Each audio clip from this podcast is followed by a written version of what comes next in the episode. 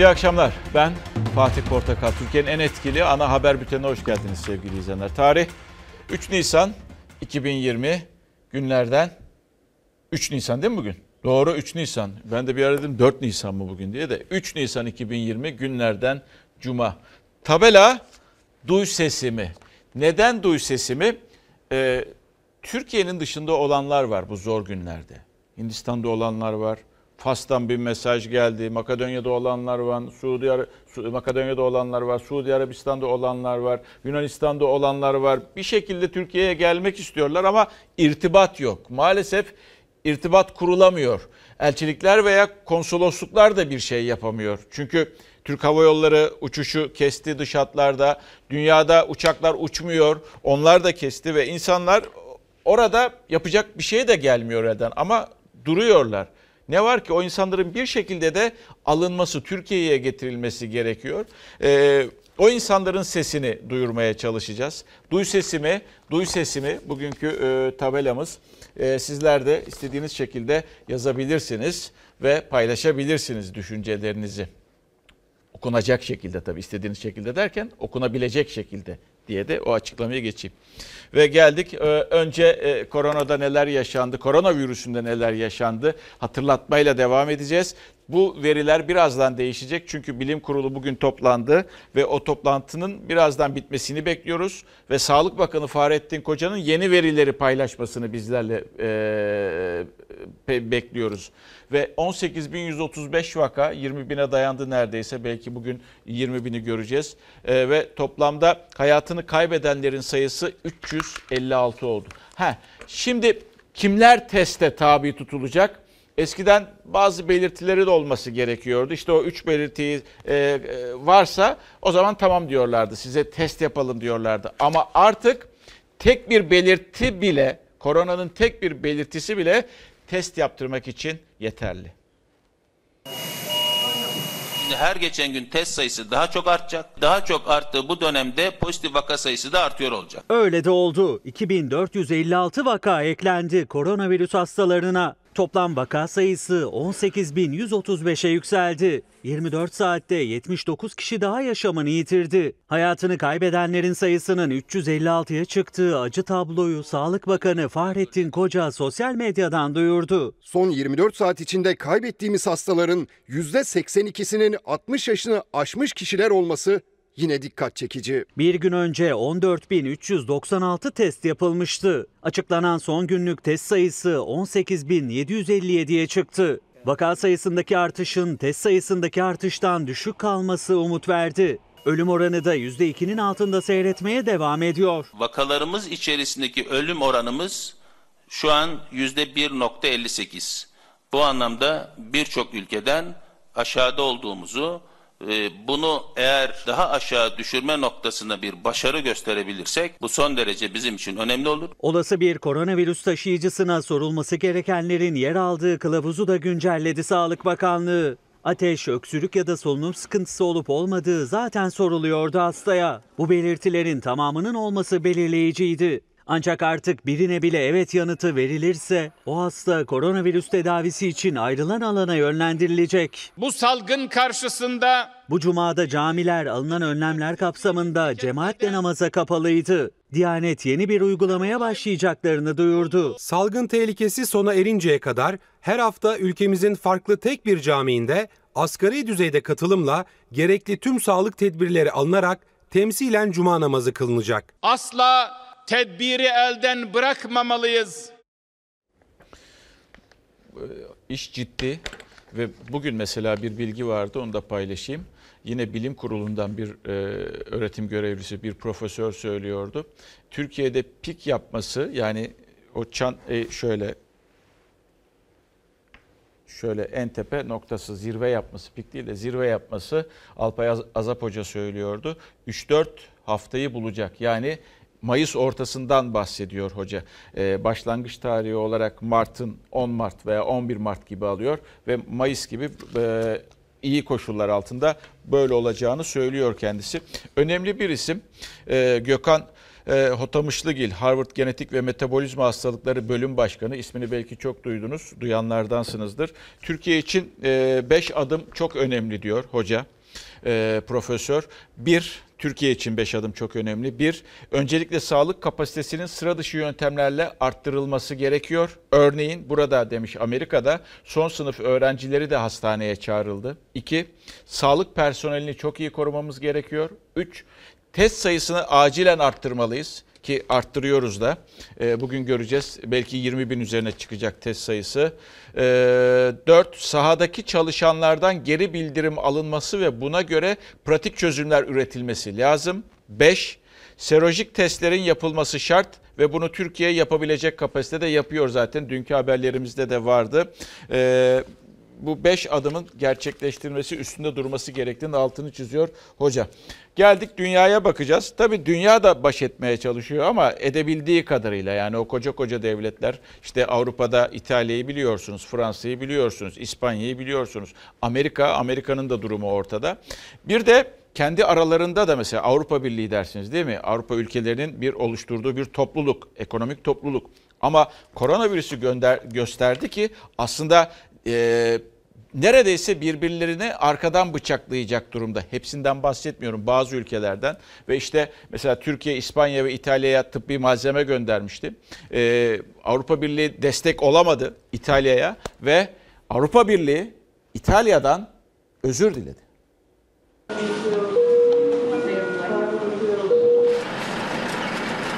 Yeni tip koronavirüs COVID-19 salgınında dünyada vaka sayısı 1 milyonu, can kaybı 55 bini geçti. Tedavi görüp iyileşenlerin sayısı 219 bine ulaştı.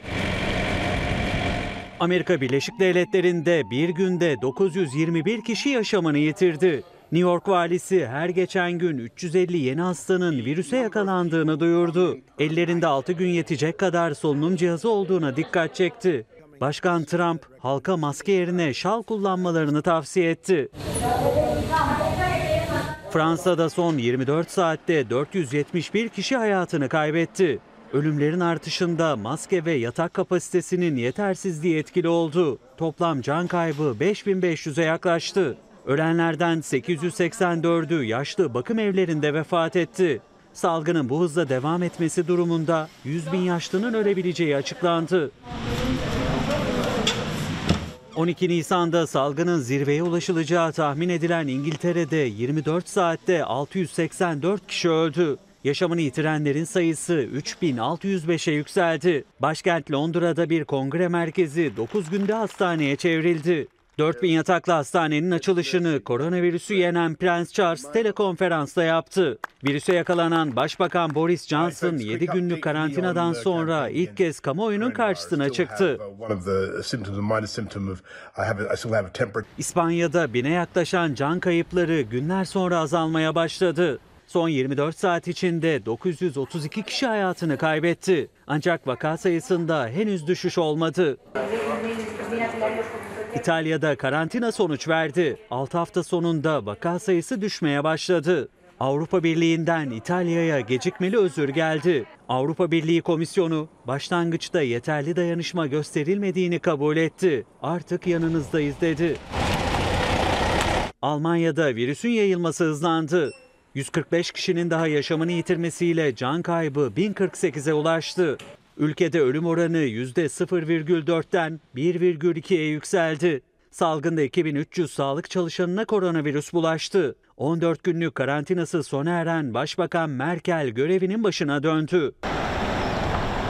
34 kişinin hayatını kaybettiği Rusya'da son 24 saatte 601 yeni vaka tespit edildi. Hasta sayısı 4000'i geçti.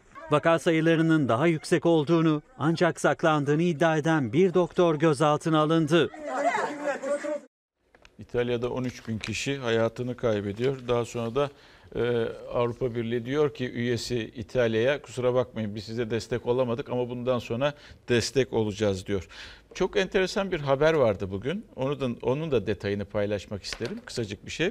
CIA bir rapor hazırlıyor ve o raporda e, kimi ülkelerin e, bu ölümleri sakladığını iddia ediyor. İşte o raporda adı geçen ülkeler hangileri hazırlanan rapor onun iddiası. e, Çin, İran, Rusya, Endonezya, e, özellikle e, Kuzey Kore'nin de e, altı çiziliyor. Bir de Suudi Arabistan ve Mısır'ın da sayıların düşük tuttuğunu e, iddia ediyor. CIA'nin böyle hazırlamış olduğu bir rapor var. İlginç geldi. Sizinle paylaşmak istedim. Dikkat ederseniz e, ne kadar takip ediyorsunuz bilmiyorum ama Dünya Sağlık Örgütü e, artık herkesin maske takmasını istiyor sokaktayken. Evvelden hasta olanlar taksın deniyordu ilk başlarda hatırlıyorsunuz. Ama şu anda bu maske meselesi oldukça ciddi bir noktaya geldi ve herkesin e, anladığımız kadarıyla hasta olsun veya olmasın, e, hasta olsun veya olmasın maske takmasını istiyorlar. E, aklınızda aklımızda bulunsun. E, birazdan Sağlık Bakanı'nın açıklaması olacak diye tahmin ediyoruz. Hmm, Cumhurbaşkanı mı konuşacak?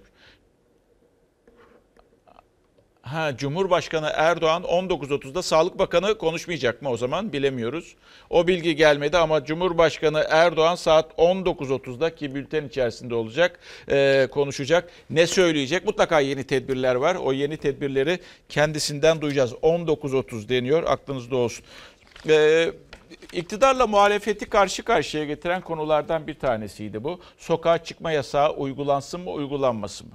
Aslında şöyle bir baktığımızda kısmi olarak da bir sokağa çıkma yasağı e, uygulanıyor. Artık 60 yaşın üstünün sokağa çıkma yasa sokağa çıkması yasak ki yeni gelecek tedbirler arasında 18 yaş ve altının da sokağa çıkmasının yasak olacağı iddia ediliyor. Böyle de söylemler var. Belki bugün duyacağız bilemiyoruz ve e, kısmi olarak uygulanıyor ama tam bir karantina yok Türkiye'de. Tam bir sokağa çıkma yasağı yok. İşte Yavuz e, Ağır Ali Ağır Alioğlu konuştu. İyi Parti sözcüsü bu soruyu sorarak girdi. Acaba kaç kişi ölünce karantinayı düşünecekler diye.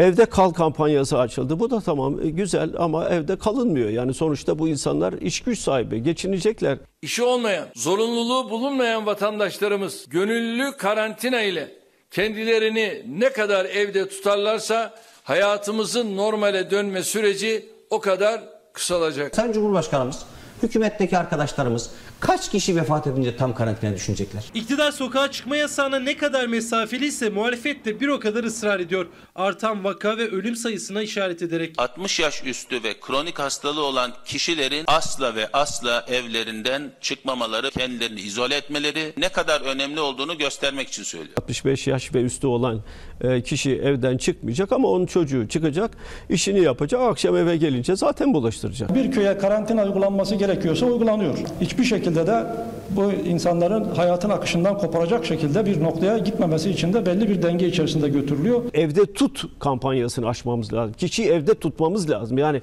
sokağa çıkmaması lazım. Evinizde kalın, sizin sorununuzu biz çözeceğiz denmesi lazım. Evinizde kalın, sizin ekmeğinizi getireceğiz. Evinizde kalın, biz size bakacağız. Biz size göndereceğiz. Onu diyemiyorsanız evinde kal demenin de bir anlamı yok. Muhalefet iktidarın evde kal çağrısının milyonlarca çalışan için geçerli olmadığını söyledi. Seyahat kısıtlaması gibi tedbirlerin de virüs salgınına çare olmayacağını. Bilim kurulu hangi kararı veriyorsa o karara uyacaksınız. Sanki bilim kurulunun siyasete tavsiyelerinden siyaset bilim kurulu ilişkisinde bir müphem alan varmış gibi spekülasyon yaymaya çalışıyorlar. Bu Amerika Birleşik Devletleri'nin ya da İngiltere'nin yapmış olduğu bir şeye doğru gidiyor.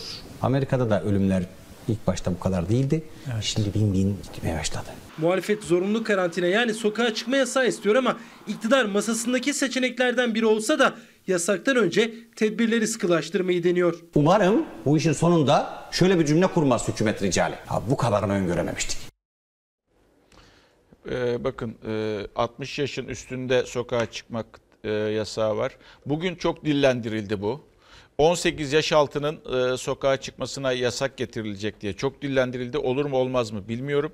Arada 19 ile 59 yaş arası kalacak. Aslında kısmi bir sokağa çıkma yasağı eğer öyle de gelecek olursa e, uygulanıyor gibi bir e, hava esmiş olacak. E, Cumhurbaşkanı Recep Tayyip Erdoğan'ın saat 19.30'da ulusa sesleniş yapacağı söylendi. E, biz de bekliyoruz. Sağlık Bakanı belki konuşmayacak. Onu da e, tam olarak netleştiremedik. Bilmiyoruz henüz de. E, iller de açıklandı biliyorsunuz. İller de açıklandı. İller, bütün illerde bir kere koronavirüsü var. 81 ilin hepsinde. En fazla olan da İstanbul'da 8852 vaka sayısı var. Ve İstanbul için özel tedbirler gelecek mi gelmeyecek mi onu da şu anda muallak. Bugün için bilmiyoruz. Birkaç dakika sonra öğreneceğiz onu da belki. Ama İstanbul Büyükşehir Belediye Başkanı Ekrem İmamoğlu bir kez daha İstanbul özelinde, İstanbul özelinde sokağa çıkma yasağı istedi. Bunu iki haftadır dile getiriyor. Ama radikal tedbirlerin gelip gelmeyeceğini, İstanbul için, Ankara için veya büyük şehirler için radikal tedbirlerin gelip gelmeyeceğini belki birazdan öğreneceğiz. Alacağımız 15-20 günlük sıkı tedbirler bütün sorunlarımızı daha üst seviyede aşmamıza sebep olacak. Hem bilim kurullarının hem bilim insanlarının aktardığı şekliyle lütfen sokağa çıkma yasağı İstanbul'da uygulansın. Sokağa çıkma yasağı şarttır, zaman geçiyor. Geç olmadan İstanbul'da sokağa çıkma yasağı uygulanması için bir kez daha seslendi Ekrem İmamoğlu. Çünkü İstanbul Türkiye'de salgının merkezi. İstanbul'daki sokaklarsa hala dolu. İstanbul'daki vaka sayısı 8852, yüzde 60'lara yakın. Bu en çok vaka görülen iller İstanbul, İzmir, Ankara, Konya. İl il açıklanan rakamlarda İstanbul'un en riskli şehir olduğunu gözler önüne seriyor. Durum böyle ama İstanbul'un birçok noktasında insan yoğunluğu devam ediyor. Bu durumda hem yetkililerin hem de uzmanların uyarılarının dikkate alınmadığını gösteriyor. Zaman geçiyor. Tedbirler almalıyız. Bu noktada bizim ilave tedbirlerimiz alacağız. Hükümetin yaptığı toplantıların sonuncusunda da İstanbul başlığı özel olarak gündeme geldi. Alınabilecek yeni tedbirler konuşuldu. Bunlar arasında sokağa çıkma yasağının 65'ten 60'a inmesi var. Üstelik kısıtlamanın 18 yaşın altını kapsayabileceği de konuşuluyor. İstanbul'da özel araçlarla trafiğe çıkmanın yasaklanması da masada. Sosyal mesafe kuralına uyuyoruz değil mi? Toplu ulaşımda da denetimler hız kesmiyor. İstanbul Sultanbeyli'de %50 doluluk kuralına uyup uymadığını kontrol etmek için bir servis aracı durduruldu. Her koltuk doluydu. Üstelik yolcuların aralarında şoförlerin de olduğu İETT personeli olduğu ortaya çıktı.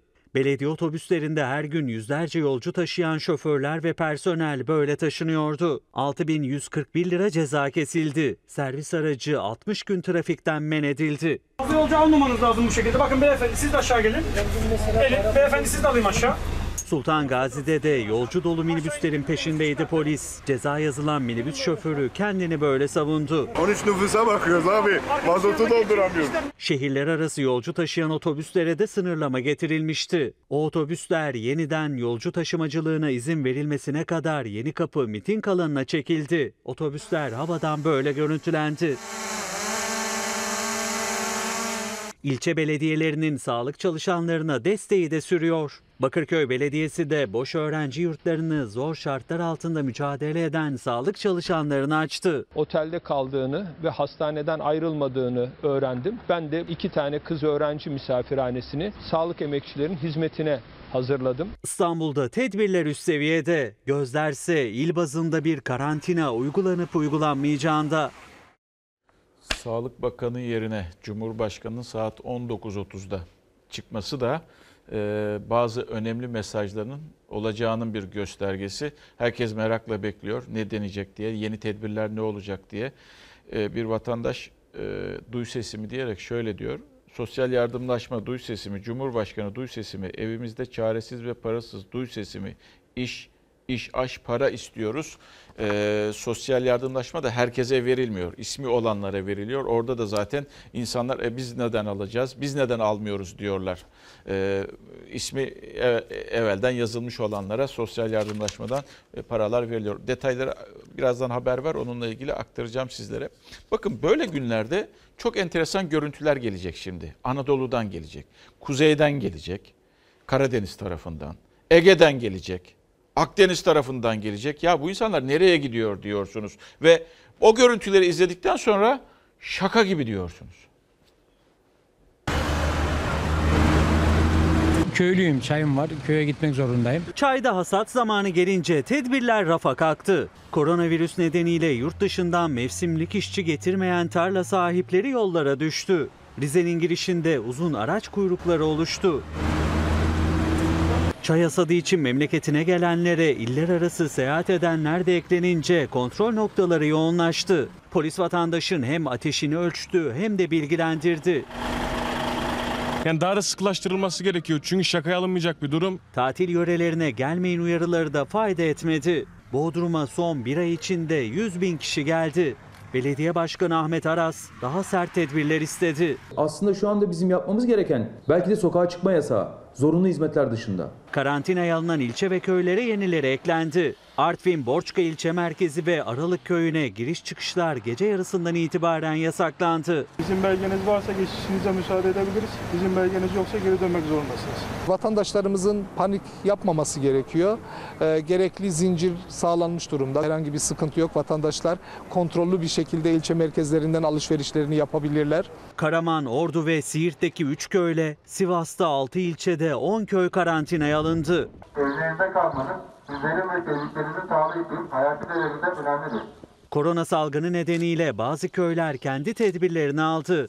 Sivas'ın Tekke köyünde tamamı 65 yaş üstü olan yaşlılar köye ziyaretçi yasağı getirdi. Girişe uyarı tabelası asıldı. Dışarıdan yabancılar gelmesin, gelip de bizlere hastalığı bulaştırmasın. Rize'de Kavak ve Sırt mahallelerine kontrolsüz girişleri engellemek için yola kilitli ahşap kapı takıldı. Biz kontrolsüz şekilde il dışından gelenler e, kontrolümüz altında olsun diye bu kapıyı yaptık. Tüm uyarılara rağmen tedbirleri dikkate almayanlar da vardı. İzmir'in Konak ilçesinde bir otelde parti düzenleyen gençler polis harekete geçirdi. Görüntüleri sosyal medyadan da paylaşan gençler ve otel yetkilisi hakkında işlem yapıldı.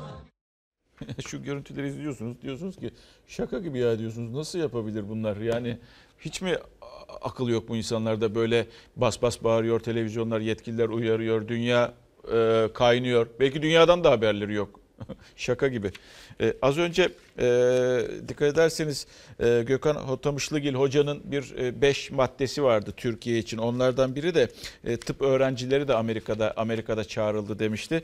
Bugün e, bir hocamızla e, estetik cerrah, plastik cerrah e, tabii onların da yerleri kapandı. O da görev yapabilmek için e, Şişli İlçe Sağlık Müdürlüğü'ne bir e, dilekçe gönderiyor. Hatta bize de göndermiş. Böyle de çok doktor olduğunu söyler. Hatta e, biz hemşirelerimizle birlikte gelebiliriz, yardımcı olabiliriz. Diğer doktor arkadaşlar da dinlensin diye belki de e, dikkate alınacaktır. İhtiyaç duyulan birimlerde göreve hazır olduğumu bildiririm. Gereğinin yapılmasını e, saygılarımla arz ederim demiş e, bu dilekçeyi e, Şişli İlçe Sağlık Müdürlüğü'ne gönderen e, doktor.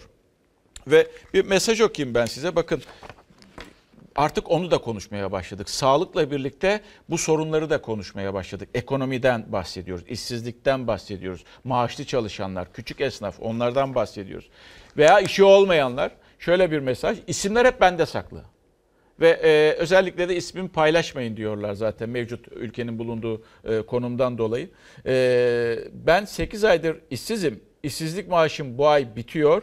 İş arıyorum. Fakat alan yok, başvurulara dönen de yok. Devletin bu topladığı paraları biz işsizlere verecek mi? İşsizlik maaşı uzatılacak mı diye soruyor. Düşünebiliyor musunuz o insanın çaresizliğini?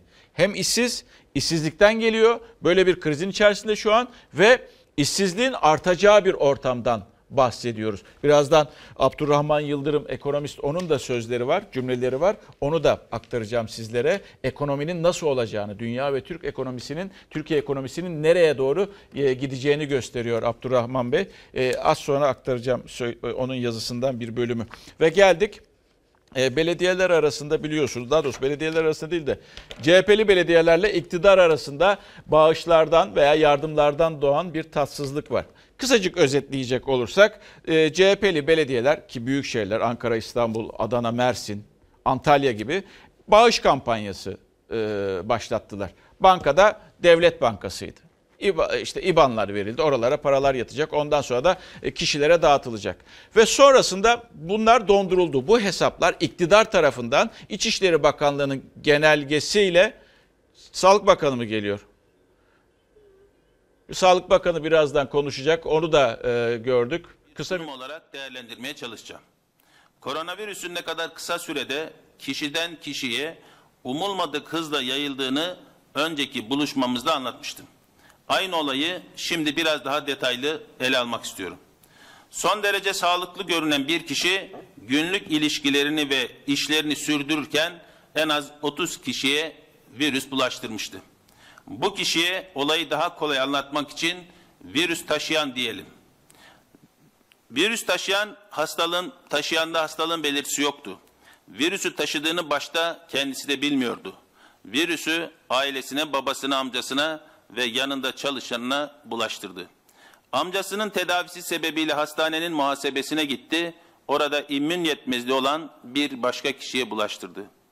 Taşıyıcıdan virüs kapan genç muhasebeci tedavi gördüğü bir başka hastanede çalışan 57 yaşındaki bir görevliye bulaştırdı. Genç muhasebeci ve bulaştırdığı görevli hayatını kaybetti. Virüs taşıyanın babası, amcası ve çalışanı uzun süre yoğun bakımda tedavi edilerek taburcu edildi. Virüs taşıyan virüsü bir iş arkadaşına da bulaştırdı. O arkadaşı da kendi ailesinden 5 kişiyi enfekte etti.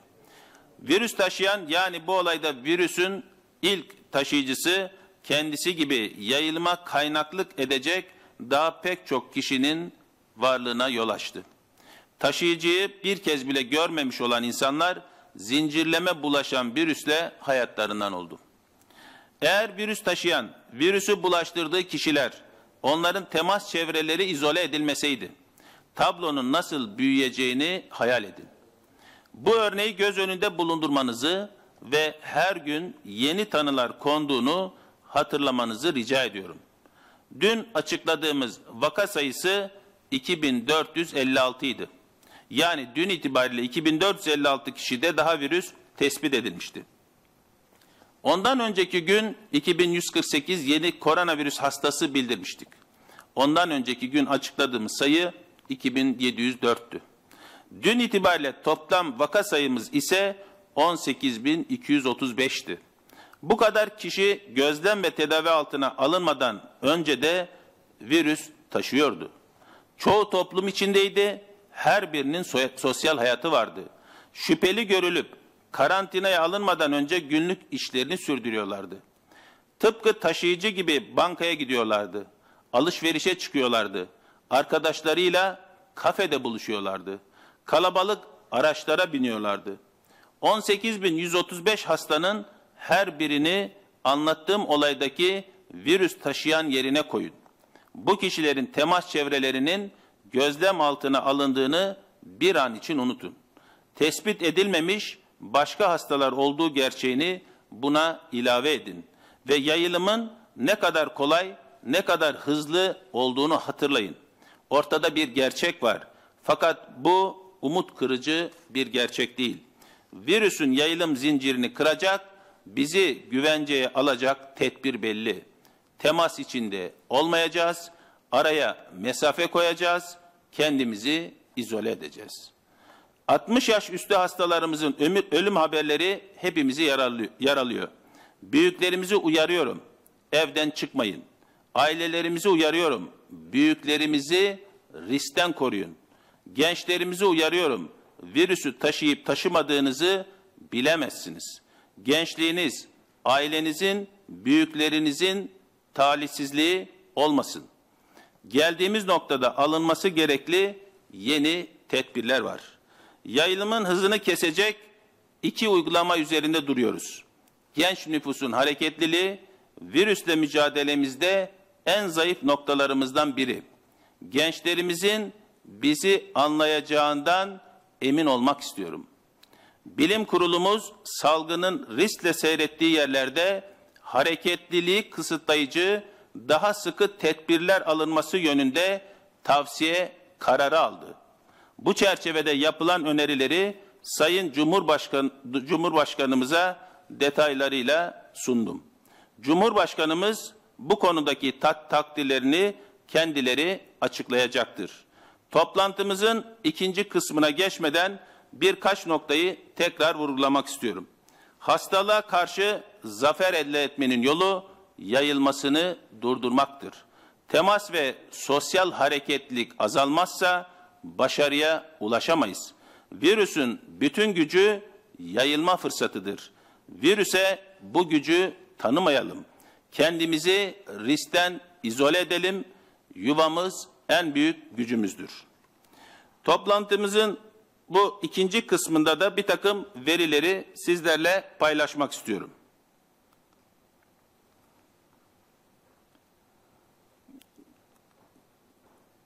Burada son 24 saatte 16.160 test yapıldı. Toplamda 140.716 test yapılmış oldu. 2786 pozitif vaka daha tespit ettik. Toplam vaka sayımız 20.921 oldu. Bugün kaybettiğimiz 69 kişiyle toplam can kaybımız 425'i buldu.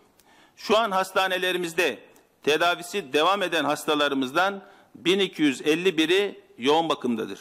Bunların 867'si solunum cihazına bağlı durumdadır. 484 hastamız ise iyileşerek taburcu edilmiştir. Burada ise illerimize illerimizin tamamında artık görüldüğünü söylemiştim. Bu dağılıma göre İstanbul'da 12.231 vakamız, İzmir'de 1105 vakamız, Ankara'da 860, Konya'da 601, Kocaeli'de 500 vakamız olduğunu söylemek istiyorum. Nüfusa göre en riskli illerimiz değerlendirildiğinde İstanbul, İzmir, Ankara, Konya, Kocaeli ilk 5 il olarak sıralamak mümkün. Bu slaytta da vakaların toplam tanı koyduğumuz vakalarımızın yaş dağılımı. Bu yaş dağılımında da görüldüğü şekliyle 20 yaşından itibaren daha yoğun görüldüğünü ve 40 yaş üstünde de teşhis konan vakaların daha çok olduğunu, özellikle erkeklerin kadınlara göre e, görülme oranının daha yüksek olduğunu özellikle söylemek istiyorum. Genç yaşlarda teşhis sayısının düşüklüğü virüse karşı direncin bir işareti olarak belki bir işareti olarak algılanmamalıdır. Gençlerimizin hastalığı ya hiç hissetmemekte ya da çok hafif geçirdiğini daha önce de ifade etmiştim. Burada ise vefat edenlerin illere göre dağılımı şu an 25 ilde can kaybımızın olmadığını, 56 ilimizde hayatını kaybeden e, vakalarımızın olduğunu buradan da görmüş oluyoruz. En yüksek vefat sayımız 210 ile İstanbul, 27 ile İzmir, 14 ile Kocaeli, 11'er vefat ile Ankara ve Konya takip ediyor. Burada ise vefat eden hastalarımızın yaşlarına baktığımızda 50 yaş üzerindeki vefat sayısının giderek daha da artmış olduğunu ve özellikle de erkek e, oranının kadınlara göre daha yüksek olduğunu da görmüş oluyoruz. Özellikle burada da 60 yaş üzeri vatandaşlarımızın temas izolasyonlarının çok sıkı olması gerektiğini de gördü, çok sıkı gerek, olması gerektiğini de görmüş oluyoruz. Burada bu tabloda ise 60 yaş üstünün çok kritik olduğu, yoğun bakımda yatan hastaların yüzde 64.4'ünü hastalar oluşturuyor. Yüzde 64.4'ünü. Hayatını kaybeden hastalarımızın da yüzde 78.7'sini yani yüzde 80'e yakınını 60 yaşın üzerinde olduğunu görmüş oluyoruz.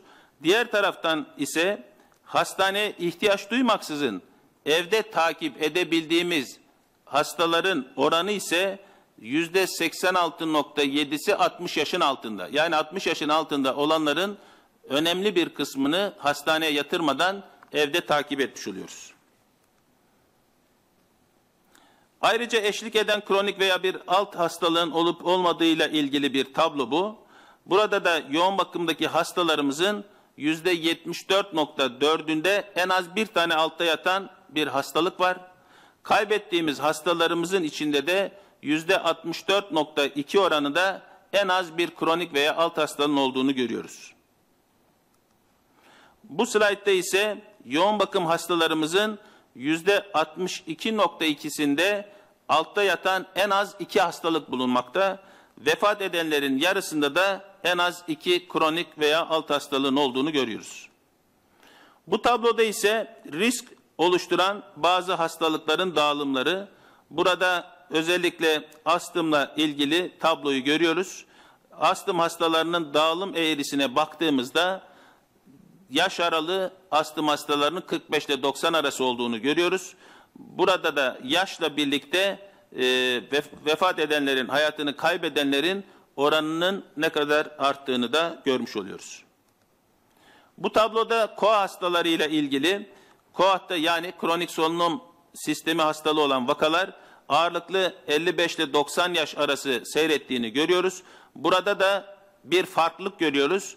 Koah e, yani kronik solunum sistemi rahatsızlığı olan e, hastaların özellikle yaş farkı göstermeden vefat edenlerin aynı oranı koruduğunu görüyoruz. Yani genç de olsa ko hastası ise veya orta yaş grubunda ise aynı oranda yaşlı gibi bir e, risk oluşturduğunu görüyoruz. Bu tansiyon, hipertansiyon e, vakaları ile ilgili burada hipertansiyon vakalarının daha çok 40 ile 90 yaş aralığında görüldüğünü, burada da yaşla birlikte hayatını kaybeden e, vakalarımızın arttığını gösteren bir tablo. Bu tabloda ise diyabet hastaları ile ilgili diyabet hastalarının 40 ile 85 yaş aralığında değiştiğini, burada da yaşla birlikte hayatını kaybeden vakalarımızın e, tablosunu görmüş oluyorsunuz. Burada ise iskemik kalp hastalığı olan e, olanları gösteren bir tablo. Burada da özellikle ileri yaşta e, yine benzer şekilde e, ölüm e, oranının e, giderek arttığını bu tablodan da daha net görmüş oluyoruz. Sosyal izolasyon konusunda çok çağrı yapmamıza rağmen yeterince başarılı olduğumuzu düşünmüyorum. Şehirler arası hareketli daha fazla kısıtlayıcı tedbirlere ihtiyaç var. Başta İstanbul olmak üzere büyük şehirlerimizde sokak hareketli maalesef beklenen düzeye inmedi. Kaldı ki hastalığın en yaygın olduğu illerimizde bunlar. Özellikle yaşlılarımız ve birlikte kronik hastalığı olanlar büyük risk grubunu oluşturmaktadır. Belirti vermeyen taşıyıcılar olan gençlerimizin hareketli ise riski daha da arttırmaktadır. Hepimizin akılda tutması gereken üç kelimeyi, üç kelimeye dikkatinizi çekmek istiyorum. Temas, mesafe, izolasyon. Teşekkür ediyorum. Evet, soruları alabilirim. Batu Bozkürk, Medyaskop TV. E, Sayın Bakan, öncelikle Sayın Cumhurbaşkanı'na sunduğunuz tavsiye kararı gençlerle ilgili nedir? Bunu açıklayacak mısınız? İkincisi de maske kullanımı ile ilgili e, farklı görüşler var. İşte kimi herkes takmalı diyor, kimi sadece e, hasta olanlar takmalı diyor. Siz Sağlık Bakanı olarak maske takma ile ilgili vatandaşlara ne öneriyorsunuz? Teşekkürler. Ee, gençlerle ilgili dahil olmak üzere bilim kurulunun bir takım önerileri oldu. Sayın Cumhurbaşkanımıza sunduğumuzu demin ifade etmiştim. Kendileri bu konuda e, açıklamayı yapacaklardır. Detayına girmeyeyim. Maske ile ilgili biz hastalık belirtisi olan herkesin mutlak maske takması gerektiğini, artık yalnız şu dönemde her geçen gün e, risk taşıyan ve giderek e, vaka sayısının arttığı bölgelerin olduğunu biliyoruz. Ve bu bölgelerde yani görülme oranının giderek yükseldiği bölgelerde maske takmanın e, doğru olabileceği, özellikle kalabalık ortamlarda market gibi, pazar yeri gibi, toplu taşıma araçları gibi, çalışma ortamı gibi yoğun ortamlarda maske takılması gerektiği bilim kurulunun da bu anlamda önerisi. Teşekkür ediyorum. Evet. Anadolu Ajansı Duygu Yener. Sayın Bakan müsaadenizle iki sorum olacak. Ee, efendim bulaşıcılığın yüksek olduğundan bahsettiniz. Ee, ortalama nasıl bir seyir durumu söz konusu şu anda? Bir diğer sorum da efendim Covid'den hayatını kaybedenlerin cenaze ve definleriyle ilgili bir belirsizlik var. Farklı uygulamalar görüyoruz. Bu konuda bilim kurulunun tavsiyeleri nedir? Şimdi ben geçen toplantıda bahsetmiştim. Özellikle bize bugüne kadar virüsle ilgili bilgi kaynağımız Dünya Sağlık Örgütü ve daha çok vakanın e, görüldüğü ve erken görüldüğü artık bir takım analizlerin yapıldığı yer olan Çin'di. Bir kişinin ortalama 2.6 kişiye bulaştırdığını biz biliyoruz. Baştan 3.5 denmişti Dünya Sağlık Örgütü. Devamında 2.6'ya kadar düşürdü. Yani biz ortalama bir virüsü taşıyanın 2.6 kişiye bulaştırdığı bilgisini biliyoruz. Nereden? Çin'in bilgisi, nereden? Dünya Sağlık Örgütü'nün bilgisi. Ama bizim gördüğümüz kendi vakalarımızın analizlerini yapıyoruz. Ve bu vakalarımızın analizlerini yaparken dünyaya da bu analizlerimizi göstermiş olacağız. Çin'de mesela bu anlamda yapılan analizlerde binlerle, on binlerle ifade edilen biz daha analiz görmedik. Ama Türkiye bu anlamda birçok noktada yaptığı analizleri sayıca da yüksek olan binlerce binlerle ifade edilen analizlerinde dünyaya bu bilgiyi aktarmış olacak. Bu yani bu noktada da çok şeffaf olduğumuzu söylemek istiyorum. Burada bizim gördüğümüz mesela sadece İstanbul için söylüyorum. Tarama yaptığımız bu anlamda özellikle filyasyon dediğimiz gördüğümüz bir vakanın kimlere bulaştırmış olduğunu analiz ettiğimiz İstanbul bir kişiye toplam bulaştırdığı, bir kişinin bulaştırdığı kişi sayısı 16. 2.6 değil. O nedenle bulaştırıcılığın, ben geçen toplantıda söylerken bunu kastediyorum. Biz dünyadaki bilgiyi iyi biliyoruz. Bilim kurulu da zaten bunu çok iyi analiz ediyor. Burada herkesin bulunduğu noktada e, biraz daha araştırarak, analiz ederek konuşması gerektiğini söylemek istiyorum.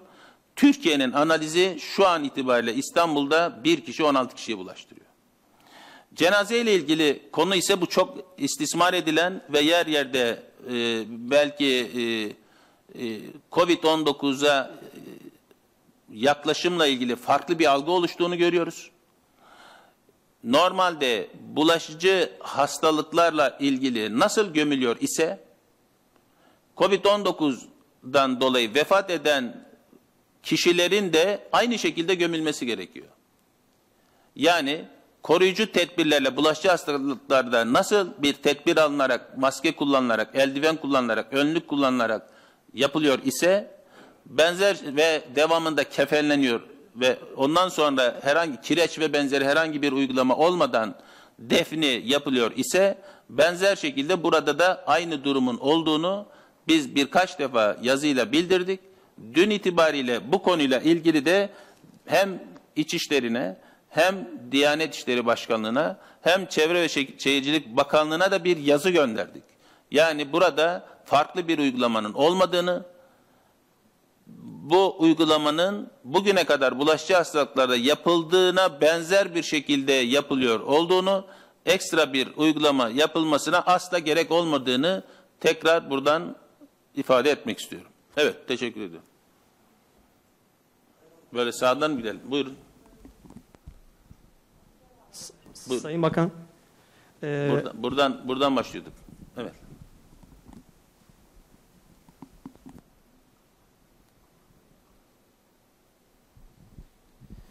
Ertuğrul Tunç TV e, Sayın Bakanım şöyle bir sorum olacaktı. Sosyal medyada da halk arasında da Covid-19 nedeniyle yaşamını yitiren sağlık personeline şehitlik ünvanı verilmesi, bu yönde bir statü düzenlenmesi talebi var. Acaba bu yönde bir düzenleme olacak mı? Böyle bir tavsiye var mı? Siz ne düşünüyorsunuz? Teşekkürler. Tabii bu boyutuyla e, gündeme e, e, gelmesi çok istemediğimiz bir durum. Gönül hiçbir e, sağlık çalışanımızın e, kaybedilmesinden asla yana değil.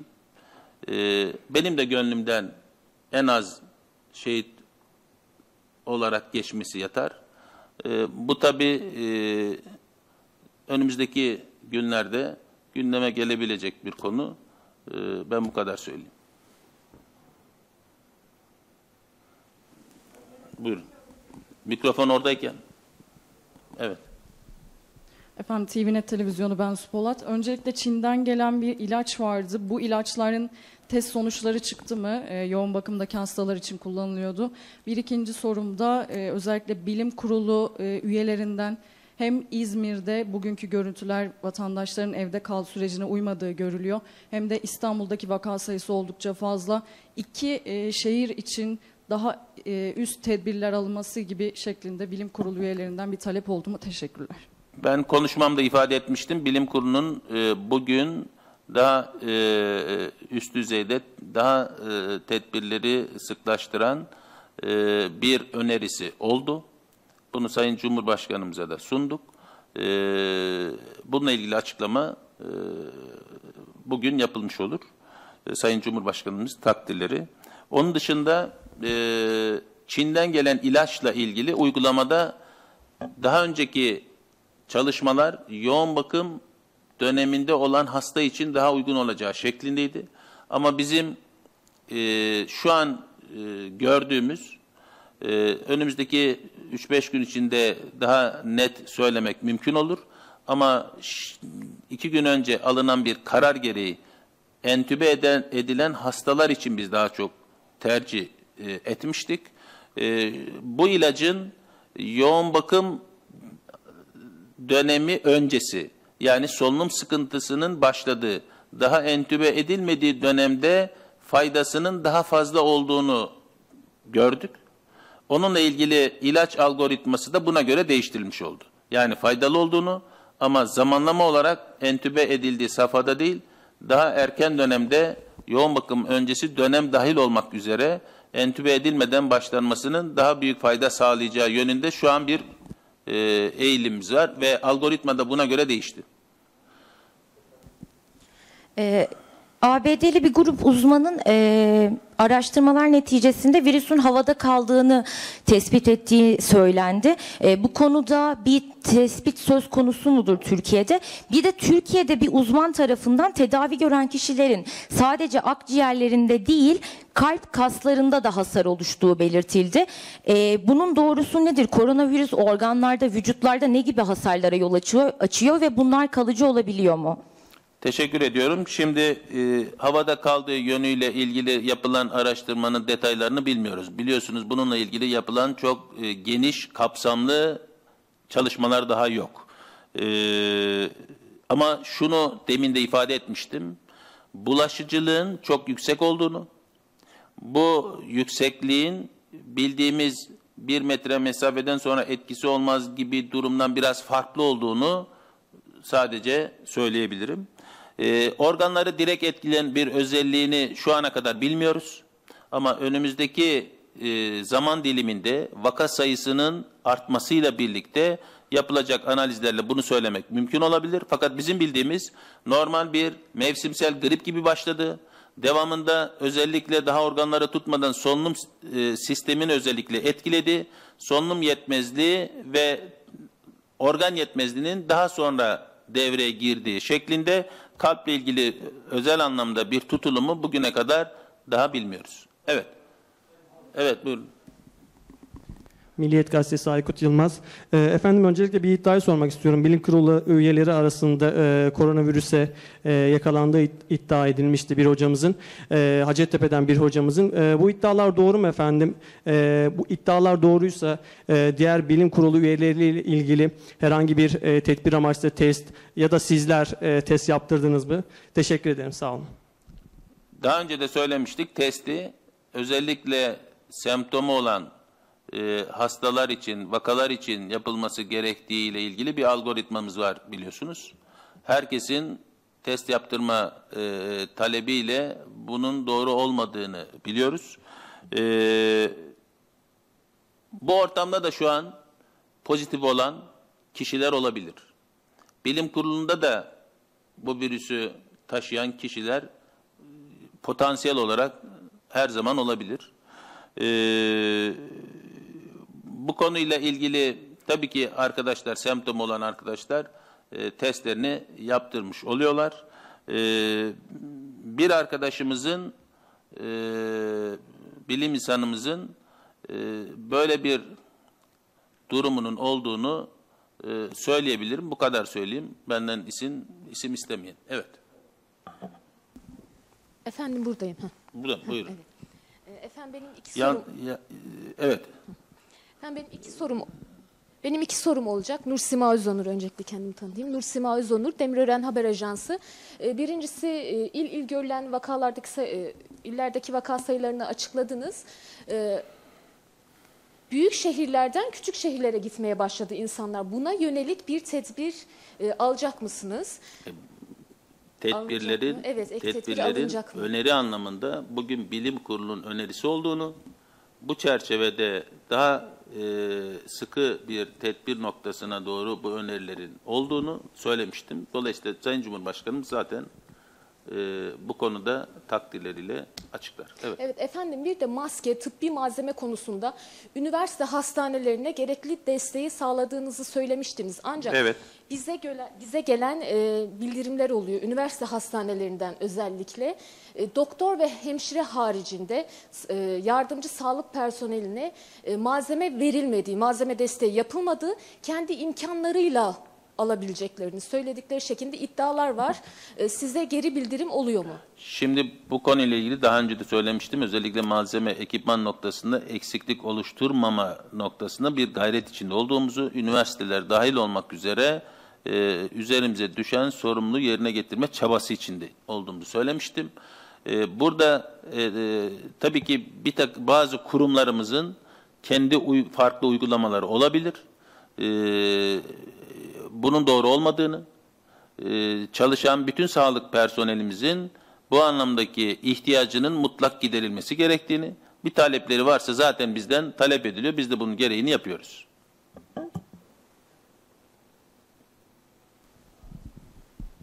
Taha Emre Özdemir Yeni Akit Komiteli efendim. Ee, şimdi biraz önce arkadaşlarımızın sorduğu gibi maske ve cenaze konularını gündeme getirdiler. En güzel iki örneği bu. Ee, koronavirüs salgını ile ilgili müthiş bir bilgi kirliliği söz konusu. Ee, özellikle haber yayın organlarında uzmanlar birbirinin tam zıttı açıklamalar yapıyor. Bu konuda Sayın Devlet Bahçeli'nin bir önerisi olmuştu. Bilim kurulu üyeleri arasından bir sözcü seçilmesi ve bir tek onun açıklama yapması yönünde. Ee, bu kapsamda bir tedbir programınız var mı? Ee, ikinci sorumda Türkiye genelindeki toplam vaka sayısına umrecilerin etkisi ne oldu efendim? Bu yönde elimizde buna dair bir veri var mı? Teşekkür ederim. Umre'den gelenler de yurt dışından gelenlerden farksız bir şekilde olduğunu söyleyebilirim. Özellikle bu anlamda en büyük etkinin oran olarak Avrupa olduğunu biliyoruz. Sadece 357 bin iki haftalık zaman diliminde yurt dışından gelenlerin içindeki umrecilerin sayısı yüzde 16 idi. Yani Avrupa'dan gelenlerin oranı çok çok yüksekti. Dolayısıyla yurt dışından gelen herkes de bu anlamda bir risk taşıdığını ve bu e, oranın farklı olmadığını söyleyebilirim. E, bunun dışında bilim kurulundaki arkadaşlarımız bir takım açıklamalarda tabii ki bulunuyorlar. E, bir sözcü seçilmesi veya tek merkezden bir takım ifadelerin söylenmesi gibi olmadı bugüne kadar. Ve bu dönemde birçok arkadaşımız ekrandan daha sağlıklı bilgi vermek, vatandaşımızı bilgilendirmek, bilgilendirmek noktasında bir gayret ve çaba içinde oldular. Bundan sonra da olmaya devam edecekler. Ama şöyle bir eksikliğin olduğunu görüyoruz. Önümüzdeki günlerde daha çok vakaların konuşulduğu, sayıların konuşulduğu e, bir e, dönemden e, farklı olarak e, psikolojik yönü, e, sosyolojik yönü, e, istatistiki boyutlarıyla e, farklı e, bir e, din sosyolojisi boyutuyla farklı bir ekibin, bir kurulun e, oluşacağı e, bir hazırlık içindeyiz. E, bu anlamda ikinci yeni süreçte olabilecek e, etkileri, travmayı da gündemde tutabilecek ikinci bir kurulda önümüzdeki günlerde e, sizlere duyurusu yapılmış olacak. Yani hazırlıklarına başladık. Son alsak Sayın Cumhurbaşkanımızın açıklaması olacak 8'de dediler bana şimdi. Tamam, Ee, eğer hemen öyleyse biz soruyorum. biz e, evet 5 dakikamız var veya Yıldız 3 dakikamız. Yazıcıoğlu VOA FM. Efendim geçen günkü sorum tam yanıtlanamamıştı. Ee, pek çok bize istatistik ve veri gösterdiniz bugün. Acaba kötü ve iyi simülasyon verileriniz var mıdır? Örneğin Amerika'nın kötü simülasyonu 240 bin ölüm olabileceği yönünde bir kötü simülasyonu var. Bir de e, Çin'in verileriyle şu anki sizin verinizin uyuşmadığını ifade ettiniz. 2.1 ile Bula- bulaşıcılıkla ilgili. bulaşıcılıkta 16 kişi 1'e 16 oranında. Ee, Çin'in dünyayı yanılttığı ve Dünya Sağlık Örgütü nezdinde bunun e, soruşturulması gerektiği yönünde Yanıl- bilgiler var. Türkiye'nin görüşü nedir? Teşekkür ederim. Yanıl, yanılttı anlamında söylemiyorum. Ben tabii ki o verilen bilgilerde sonuçta bir analizde oluyor. Bizdeki analizlerin farklı olduğunu ve bununla ilgili bilgilendirmeyi zaten Dünya Sağlık Örgütü'ne de yapıyoruz. Ee, iki gün önce Avrupa direktörüyle görüştüğümüzde de o zaman da ifade etmiştim. Bu anlamda en sağlıklı bilgileri veren ülke olduğumuzu özellikle ifade etmiş oldular. Bu analizlerimizi de biz aktarmış olacağız. Bizim durumumuz şu an İstanbul'da 16, bir kişinin 16 kişiye bulaştırdığı şeklini bir yanıltma anlamında söylemedim. E, bun- bunun dışında e, tabii ki biz bir takım si- simülasyonlar yapıyoruz ama biz daha enfeksiyonun, salgının başındayız. Burada önemli olan ısrarla her toplantıda söylüyorum temas ve izolasyonun ve mesafenin çok önemli olduğunu ve herkesin bu dönemde mümkünse evinde kendisini izole etmesini, dışarı çıkmamasını, buna ne kadar uyarsak bu simülasyon o kadar pozitif olur. Ne kadar uymazsak o anlamda kötü simülasyonlar karşımıza çıkar. O nedenle vatandaşımızdan ricamız lütfen zorunlu olmadıkça dışarı çıkmayın. Evet. Son soruyu alalım. Veli Toprak Sözcü Gazetesi. Sayın Bakanım e, şu an mecliste infaz yasası ile ilgili bir teklif görüşülüyor. Önümüzdeki haftada genel kuruldan çıkması bekleniyor. Yasanın çıkmasıyla birlikte yaklaşık 90 bin e, mahkumunda tahliye söz konusu olacak. Bu tahliyelerin oluşturacağı bir risk söz konusu olabilir mi? Buna dönük bir planlamanız var mı? Ona dönük bir planlama yapılıyor. Bunu söyleyebilirim. De- saat 8'de Cumhurbaşkanımızın açıklaması var. Bir kişi buyur buyur. Veya siz söyleyin. Tamam. Son soruyu alalım. Son soru. Tamam. Evet. Pardon. Ee, Yeni Çağ Gazetesi Berkay Bigeç. Efendim 601 sağlık çalışanının enfekte olduğunu söylemiştiniz. Ee, Bu sayıda bir artış oldu mu? Son olarak paylaştığınız rakamlara göre en çok ölüm ve vaka sayısı İstanbul'da. Tüm Türkiye'de olmasa bile sadece İstanbul'u kapsayan bir sokağa çıkma yasağı planlıyor musunuz? Çok teşekkür ederim. Ben demin ifade etmiştim. Sadece İstanbul değil, bu anlamda riskli gördüğümüz e, bölgelerle ilgili genel anlamda ne gibi tedbirler alınması gerektiği ile ilgili bilim kurulunun önerisi oldu. Sayın Cumhurbaşkanımız bu konuyla ilgili açıklama yapacaklardır. Tabii ki ilave oluyor. Ee, biz bu dönemde her gün bu sayıları açıklamanın doğru olmadığını e, söylemek istiyorum. 601'i o gün söylerken ne kadar çok olduğunu ifade etmek için söylemiştim. Ve e, her gün bu sayıların e, e, ilave olarak arttığını söyleyebilirim. Teşekkür ediyorum. Fahrettin Koca açıklamalarını bitirdi. İki dakika sonra da Cumhurbaşkanı konuşacak. Ama şunu anlıyoruz.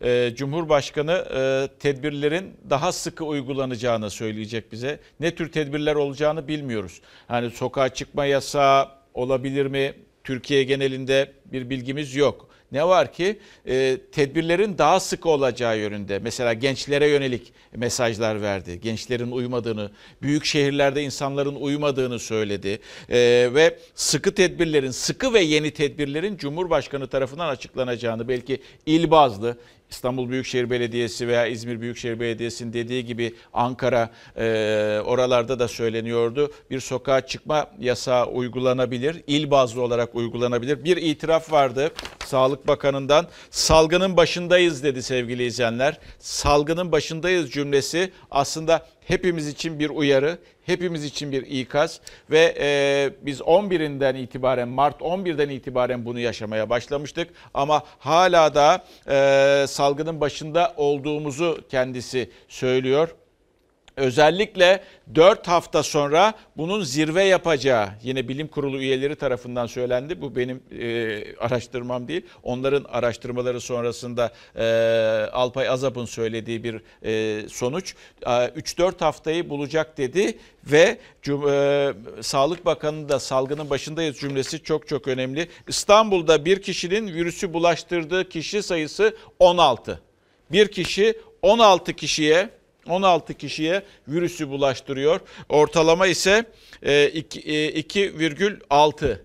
Dünya ortalaması 2,6 olarak e, görüyoruz. Bu da enteresandı. Kısıtlayıcı tedbirlere ihtiyaç var dedi. Kısıtlayıcı tedbirlere ihtiyaç var dedi. Ama yüz ifadesinden ve en azından geçtiğimiz günler, e, şu geçen günlerdeki sonuçlardan anladığımız kadarıyla mutlu değil iktidar. Yani insanların sokağa çıkmaya e, meyilli olduğu, tam bir tecritin uygulanmadığı bunu söylüyor. Temas yok, araya mesafe koymak gerekiyor. Belki de bir kişinin 16 kişiye bulaştırmasının nedeni belki de bu sokağa çıkma yasağının uygulanmaması da olabilir. Bunu günler öncesinden alınabilirdi bu tedbirler, yapılabilirdi ama artık keşke konuşmayacağız. Önümüze bakacağız. Cumhurbaşkanı dakikalar içerisinde neler diyecek, o tedbirlerin neler olduğunu göreceğiz. Ama büyük şehirlerle ilgili, gençlerle ilgili yeni tedbirlerin de olduğunu anlıyoruz. Mesela e, az önce haber verdik size. İnsanlar büyük şehirlerden işte memleketlerine gidiyor, köye gidiyor, e, aşağı güneye iniyor. Orada Bodrum'a gidiyor, Marmaris'e gidiyor. İstanbul'dan gidebilmek için, uzaklaşabilmek için oralarda yoğunluk var. Bu durumun da aslında sakıncalı olduğunu e, Sağlık Bakanı söylüyor. E, olmaması gerektiğinin altını çiziyor. Oralardaki yerel yöneticiler de diyorlar ki gelmeyin buraya. Yeterli hastanemiz burada değil, yok. Hepiniz burada gelirseniz sağlık sistemi e, zedelenebilir ve o yüzden dikkat etmek gerekiyor. 3 Nisan itibariyle verileri de paylaştı. 141 bin 141 bin 716 toplam test yapıldı. 20 bin 921 toplam vaka sayımız. Türkiye'de 425 vefat var bugün. 425 vefat 1250 Hayır toplam vefat sayısı toplam vefat sayısı 425 bugün vefat edenlerin sayısı ise 69 Allah rahmet eylesin her birine. Ee, toplu toplam yoğun bakım sayısı hasta sayısı e, 1251 e, entübe hasta sayısı 867 e, bize e, tesellisi ise e, 484 hasta e, 484 hasta e, taburcu edildi. Hasta demişken bir haber vardı hatırlıyor musunuz arkadaşlar? Hazırlayabilir miyiz onu? Hani e, taburcu edilenlerin e, biraz arkalarda o haber ama sanki tam buraya gelecekmiş gibi. Gire, iyileşenler, iyileşenler. O haberi verebilir miyiz şimdi? Çünkü önemli. insanlara moral de vermek gerekiyor. E, yaşlıları de- diyor ki e, Sağlık Bakanı etkiliyor. 60 yaşın üstünü fazlasıyla etkiliyor. Ama kronik sorun olan gençler varsa, orta yaşlar varsa onları da etkiliyor diyor. İşte iyileşenler de var. O iyileşenlerden bir fotoğraf karesi. Alkışlarla uğurlandılar. Senin taburcusun. Evet kötü bir süreçti ama yendim, başardım. Dünyayı tehdit eden virüsle savaşta galip geldiler. Günlerdir tedavi gördükleri hastaneden onlara ayakta, hayatta tutan sağlıkçıların alkışları eşliğinde uğurlandılar evlerine. Geçmiş olsun. Evinize izoleye gidebilirsiniz. Buyurun. Teşekkür ederim. Gerçekten Erzurum'da koronavirüs tedavisinin ardından iyileşen 20 kişi alkışlarla ayrıldı hastaneden. Kırklar elinde de bir sağlıkçıyı meslektaşları böyle uğurladı. Haftalardır tüm Türkiye alkışlıyor sağlıkçıları fedakarca çalıştıkları için. Şimdi de sağlıkçılar iyileştirdikleri her bir hastayı evine alkışlarla uğurluyor. Selin UMKİ'de çalışan ve insanların yardımına koşmuş bir sağlık görevlisiydi. Koronavirüs tanısıyla takip ettik ve şimdi onu sağlıklı bir şekilde evine gönderiyoruz. Biz onun için buradaydık Ve şimdi o da bizim için 14 gün boyunca evinde kalacak. Haydi Türkiye, sen de bizim için evinde kal. Koronavirüsü yenen 484 kişiden biri 28 yaşındaki Macide Güleç. Bende hiçbir belirti yoktu. Hala yok.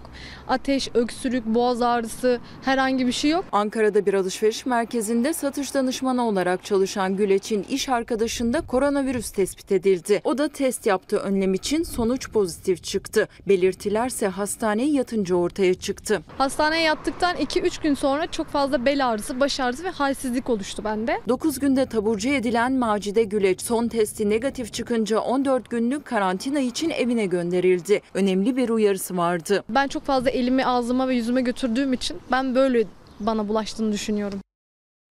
Dikkat etmek gerekiyor çünkü öyle işte el ile yüzeylere dokunmamak gerekiyor. Ardından hapşırmak ve karşılıklı yakın mesafede o fiziksel mesafeyi sağlayamadığınız zamanki karşılıklı yüksek sesle konuşma.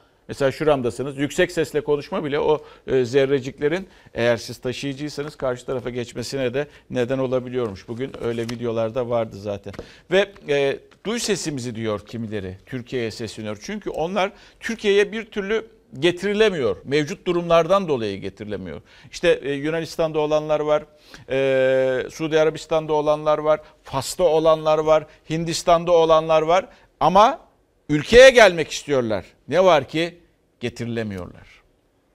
Allah rızası için ya. Yemek içmemiz kesildi. Çoluğumuz çocuğumuz onlar orada perişan. Biz burada perişan ya. Arada 3 metre aralıklarla bizi teste tabi tutacaklar. Yunanistan'da karantina altında olan gemideki 65 Türk'te koronavirüs tespit edildi. Umre'de koronavirüse yakalandıktan sonra karantinaya alınan 72 Türk Mekke'den Türkiye'ye seslendi. İskoçya'ya bir haftalığına giden anne kız ülkede mahsur kaldı. Dışişleri Bakanı Çavuşoğlu yurt dışında yaşayan Türk vatandaşlarının tahliyesi sürecek dedi. Cezayir'de de bizim vatandaşlarımız var. Ve Cezayir'deki 1200 civarındaki vatandaşımızı da yine Cezayirleri götüren, onları götürmek için gelen uçaklar ülkemize getireceğiz ve karantinaya tabi tutacağız. Dünyayı saran koronavirüs yurt dışında yaşayan Türk vatandaşlarını da zor durumda bıraktı. Şu ana kadar 124 Türk vatandaşı koronavirüsten hayatını kaybetti. Umre için Mekke'ye giden 72 Türk vatandaşı koronavirüse yakalandı. İki ayrı otelde karantinaya alınan çoğu yaşlı umreci oteldeki olumsuz şartlara dikkat çekti. O kadar sıkıntılıyız ki ne yemek var, ne temizlik malzemesi var, ne sabunumuz var.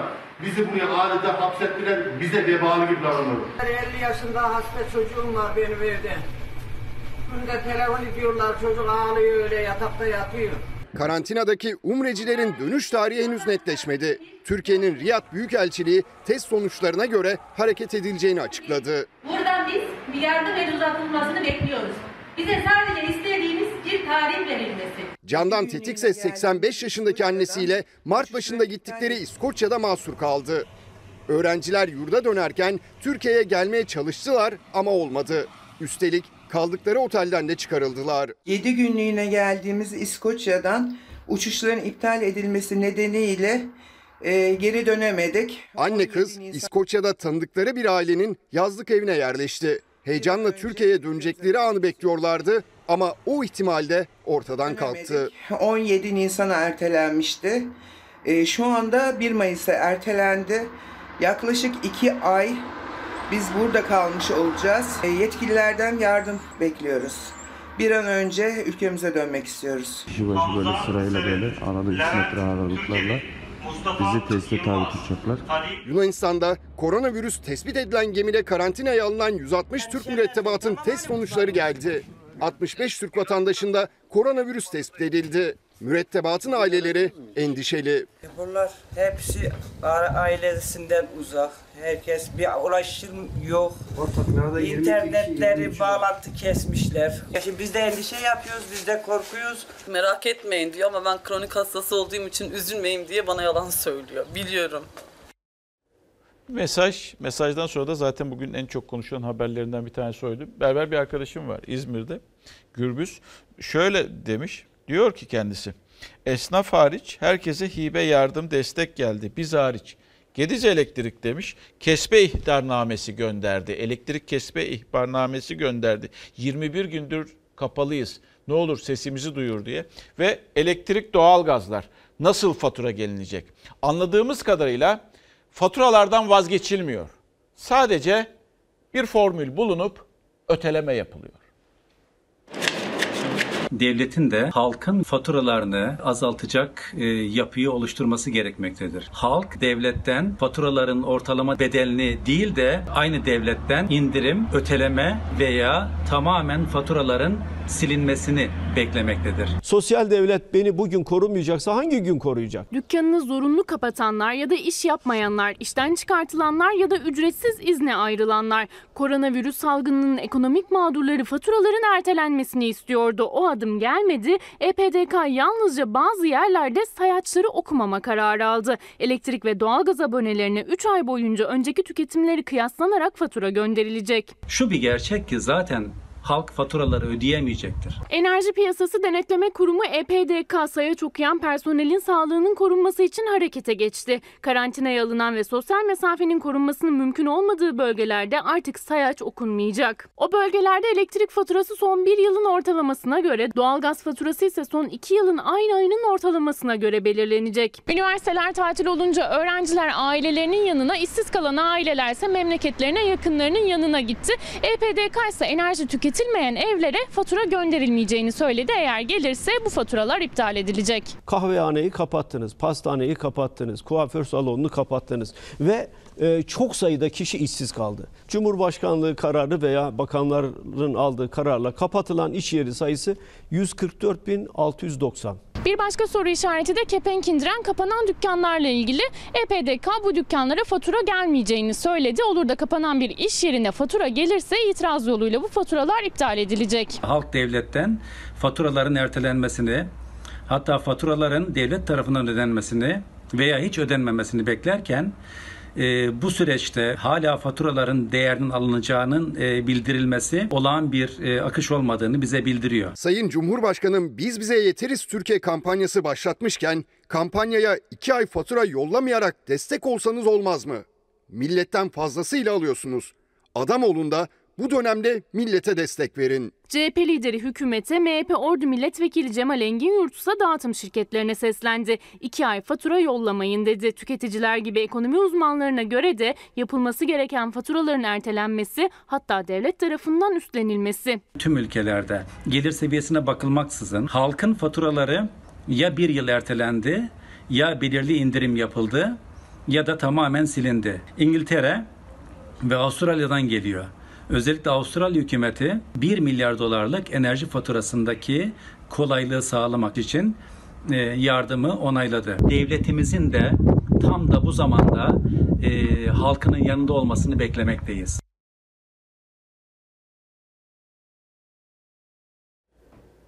Ve bizden de aslında böyle bir şey bekleniyor. İktidardan da yapılması isteniyor.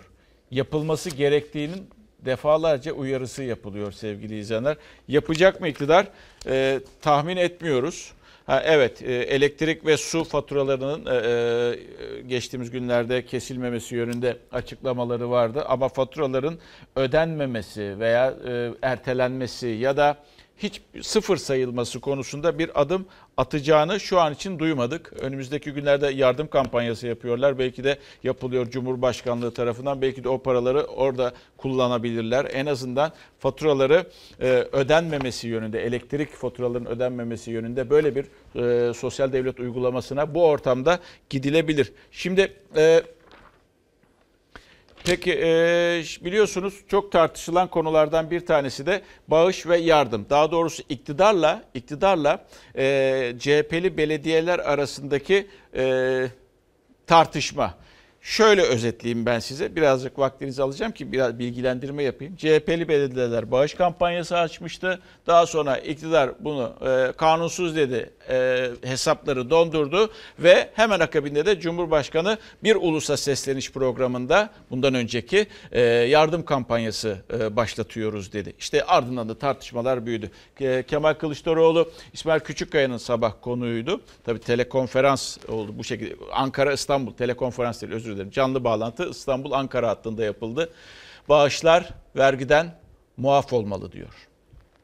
Bağış kampanyasının arkasına da sığınarak diyorlar ki bunu milli gücümüzü ortaya koymak için ya hamaset ediyorlar. Buna hamaset denilmesi son derece ayıp bir şeydir. Sistematik siyasi hastalık üretimine bugünlerde ara vermek gerekir. Ziraat Bankası, Vakıflar Bankası, Halk Bankası veya herhangi bir özel şirket yaptığı bağışın tamamını vergi matrahından indirmiş oluyor. Sağ cepten alıyorsunuz, sol cebe koyuyorsunuz. Cumhurbaşkanının başlattığı Biz Bize Yeteriz Türkem kampanyası sonrası muhalefetten gelen eleştirilere bu kez AK Parti sözcüsü Ömer Çelik yanıt verdi.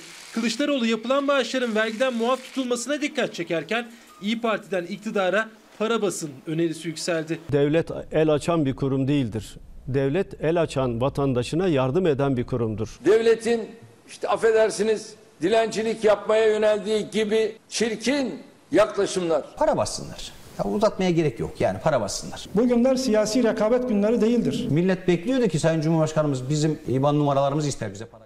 Cumhurbaşkanı konuşuyor sevgili izleyenler. Türkiye koronavirüs salgınıyla mücadelesini kararlılıkla sürdürüyor.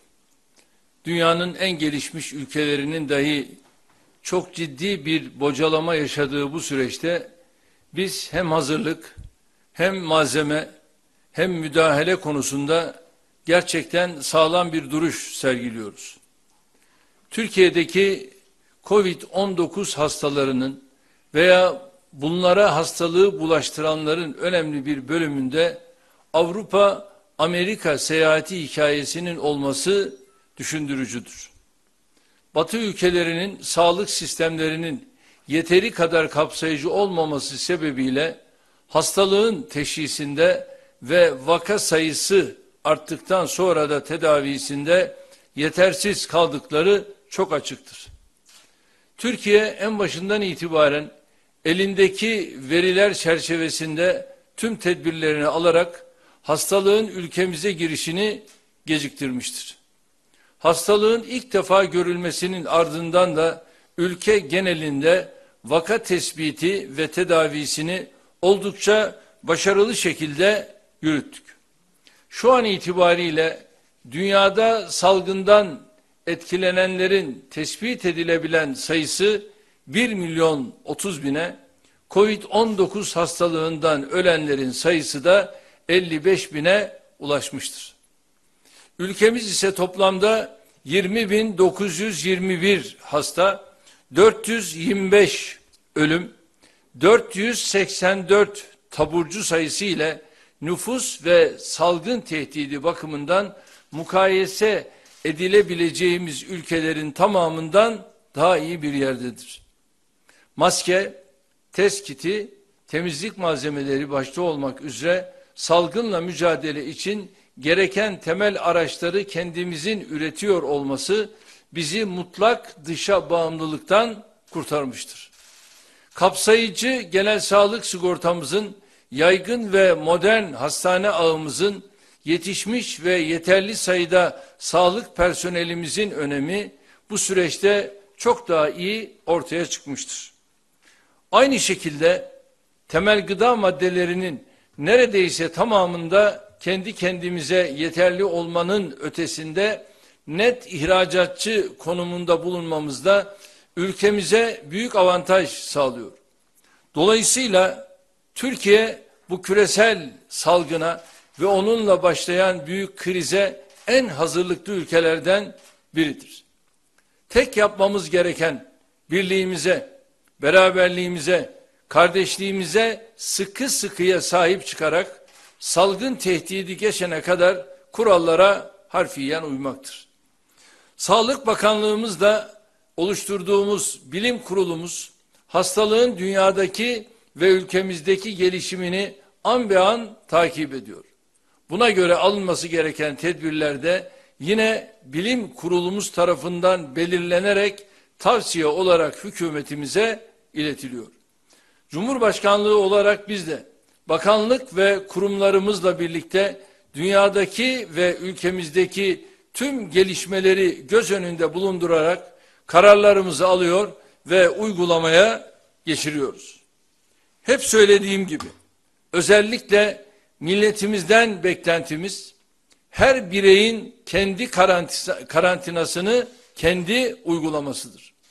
Genel olarak halkımızın kurallara riayet hususunda hassasiyet gösterdiğini biliyor ve herkese şükranlarımı sunuyorum. Ancak sayıca az da olsa sosyal izolasyon, sosyal mesafe, temizlik gibi temel kurallara uymayanlar bulunduğunda görüyoruz.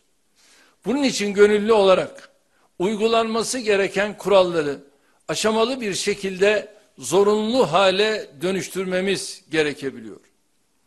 Aziz milletim, salgınla mücadele çerçevesinde attığımız adımlara bu gece yarısı itibariyle yenilerini ekliyoruz.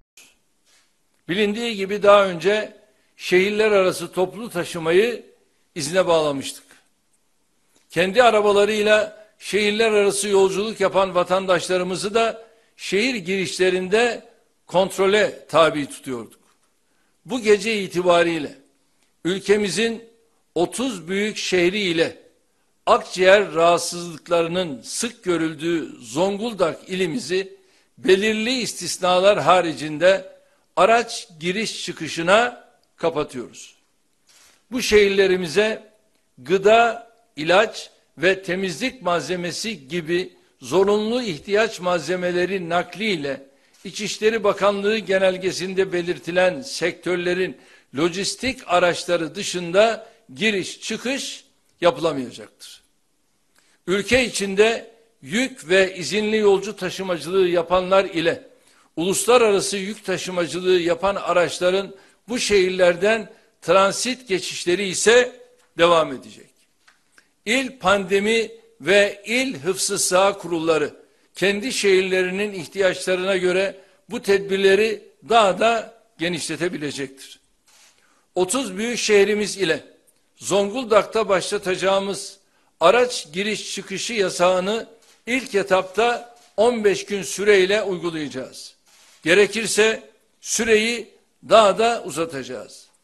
Bir başka tedbirimiz ülkemizin tamamında daha önce 65 yaş üzerine uyguladığımız sokağa çıkma kısıtlamasını 20 yaş altı içinde getirmektir. Gece yarısından itibaren 1 Ocak 2000 ve üstü tarihli doğumlularda tıpkı 65 yaş üstü gibi sokağa çıkamayacaktır.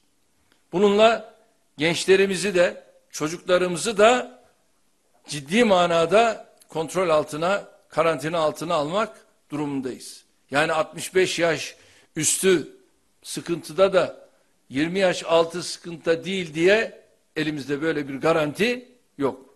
Amacımız vatandaşlarımızın sadece çalışmak veya temel ihtiyaç malzemelerini temin etmek için sokağa çıkmasını temin etmek, bunun dışında herkesin evinde kalmasını sağlamaktır. Dışarıya çıkmak zorunda kalan vatandaşlarımız için de yeni bir uygulama başlatıyoruz. Yarından itibaren pazar yerleri ve marketler gibi insanların toplu şekilde bulunduğu tüm alanlarda herkesin maske takması zorunlu olacaktır. İnsanların toplu olarak çalışmaya devam ettiği iş yerlerinde de benzer tedbirler alınacaktır. Tüm bunlara ilave olarak Türkiye genelinde insan hareketliliğini azaltmak için gereken tedbiri almayı sürdüreceğiz. Şehirlerimizde tamamında insan hareketliliğini azaltmak için gereken ilave tedbirler yarından itibaren il pandemi ve il hıfzı sağ kurulları tarafından alınıp uygulanabilecektir. Sokaklar dahil tüm kamuya açık mekanlarda kalabalık oluşturacak şekilde asla bir arada bulunulamayacak, sosyal mesafeye en az üç adım olarak mutlaka riayet edilecektir. İkazlara uymayarak aksi yönde davranışlar sergilemekte ısrar edenlere gereken idari ve adli cezalar tereddütsüz şekilde uygulanacaktır. Amacımız vatandaşımıza eziyet etmek değil. Hem kendi sağlığını hem de onlarla temas edenlerin sağlığını güvence altına almaktır. Ülkemizde hayatı ne zaman normale döndürebileceğimiz 83 milyon olarak bizlerin elindedir. Kurallara ne kadar iyi riayet edersek salgının seyrini o derece hızlı kontrol altına alır ve tehdidi tamamen ortadan kaldırabiliriz. Aksi halde bugün üzüntüyle takip ettiğimiz kimi ülkelerin durumuna düşmemiz kaçınılmazdır. Milletime güveniyorum. Bu içi boş bir söz değildir. Attığımız her adımda bu güvenin tezahürlerine şahit olabiliyoruz.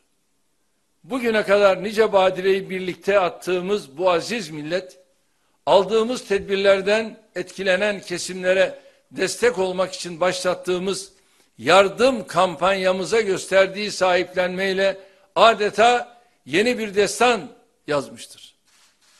Kampanyanın üçüncü gününde SMS hariç yaklaşık 304 bin kişi ve kuruluşumuz 1 milyar 61 milyon liralık yardım yaparak kardeşliğimizin gücünü göstermiştir. Ülkemizin bu sıkıntılı gününde yardım kampanyamıza katılarak dayanışma ortaya koyan tüm vatandaşlarıma ve kurumlarımıza şahsım, milletim adına şükranlarımı sunuyorum. Her ne kadar CHP Genel Başkanı başta olmak üzere kimi kesimler bu kampanyayı itibarsızlaştırmaya çalışmışsa da görüldüğü gibi milletimiz bu fitne odaklarına kulak vermemiştir. Halbuki bizim tarihimizde çok sayıda bu tür ve hatta daha ötesi dayanışma örnekleri vardır. Mesela Kurtuluş Savaşı başlarken Gazi Mustafa Kemal Atatürk tekalifi milliye denilen 10 maddelik bir emir yayınlamıştır. Bu emirle milletimizin elinde bulunan silahtan cephaneye, giysiden yiyecek içeceğe, makineden binek hayvanlarına kadar savaşta ihtiyaç duyulan hemen her malzemenin belirli bir oranı talep edilmiştir. Milletimiz bu dayanışma çağrısına mecburiyetin ötesinde bir gönüllülükle iştirak ederek kendisinin ve evlatlarının geleceği için varını yoğunu devletine vermekten çekinmemiştir. Kendi tarihlerini bilmeyenler bugün devletimizin yürüttüğü yardım kampanyasını dahi sabote etmeye çalışarak milletten ne kadar uzak olduklarını bir kez daha göstermişlerdir. Sözlerime son vermeden önce salgın sürecinde en büyük yükü omuzlayan sağlık çalışanlarımıza da ayrıca teşekkür etmek istiyorum. Milletimiz doktorundan hemşiresine, teknisyeninden temizlik görevlisine kadar tüm sağlık çalışanlarımızın gösterdiği fedakarlığı asla unutmayacaktır. Bu vesileyle geçtiğimiz günlerde Covid-19 hastalığından kaybettiğimiz Profesör Doktor Cemil Taşçıoğlu hocamızın adını Ok Meydanı Eğitim Araştırma Hastanemize vereceğimizi yani bundan böyle bu hastanenin artık hocamızın adıyla bir şehir hastanesi olarak Profesör Doktor Cemil Taşçıoğlu Şehir Hastanesi olarak anılacaktır. Cemil hocamıza Allah'tan rahmet diliyorum.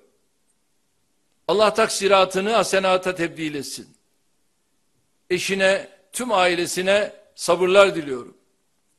Bu salgında hayatını kaybeden tüm vatandaşlarıma da Allah'tan rahmet, yakınlarına başsağlığı diliyorum. Ülkemizin önündeki aydınlık günlerin yakın olduğu inancımı yineleyerek sizleri bir kez daha sevgiyle, saygıyla selamlıyorum. Kalın sağlıcakla.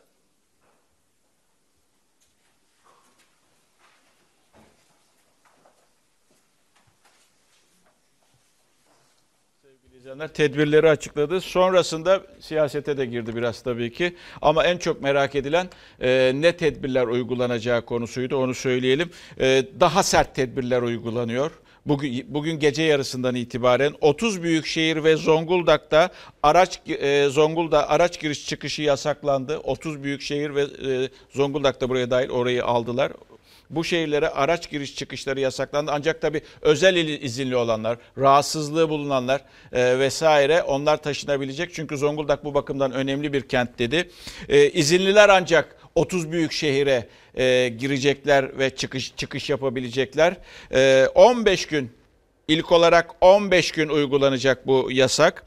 E, daha sonra gençlere yönelik bir e, açıklama geldi. 20 yaş altı sokağa çıkma yasağı uygulanacak. 20 yaş altına sokağa çıkma yasağı uygulanacak. 60 yaşın üzerindekiler çıkmıyordu. Şimdi 20 yaş ve altındakiler de çıkmayacak. Yani 21 yaş ve 59 e, yaş aralığı ancak e, dışarıda olabilecek. O da zaten bir araya gelmeyecek, kalabalık oluşturmayacaklar. 3 adım kuralı uygulanacak. 3 adım kuralı uygulanacak. Uymayanlara cezalar tereddütsüz, tereddütsüz bir şekilde uygulanacağını söyledi.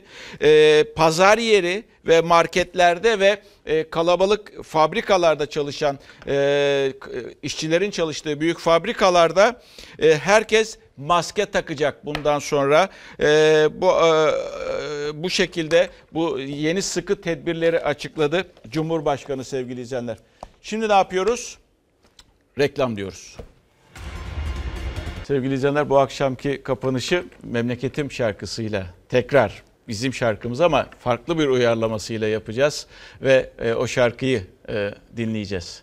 İşte sanatçıların sağlık çalışanlarımız için yapmış olduğu şarkı ekranlara gelecek. Biz de kapatıyoruz. Bizden hemen sonra yeni e, es, eski bir dizi Şevkat Yerimdar ama bölümleriyle birlikte tekrar ekranlarınızda olacak. Yarın daha mutlu, daha huzurlu, daha güvenli bir dünya ve Türkiye'de buluşmak umuduyla. Hoşçakalın.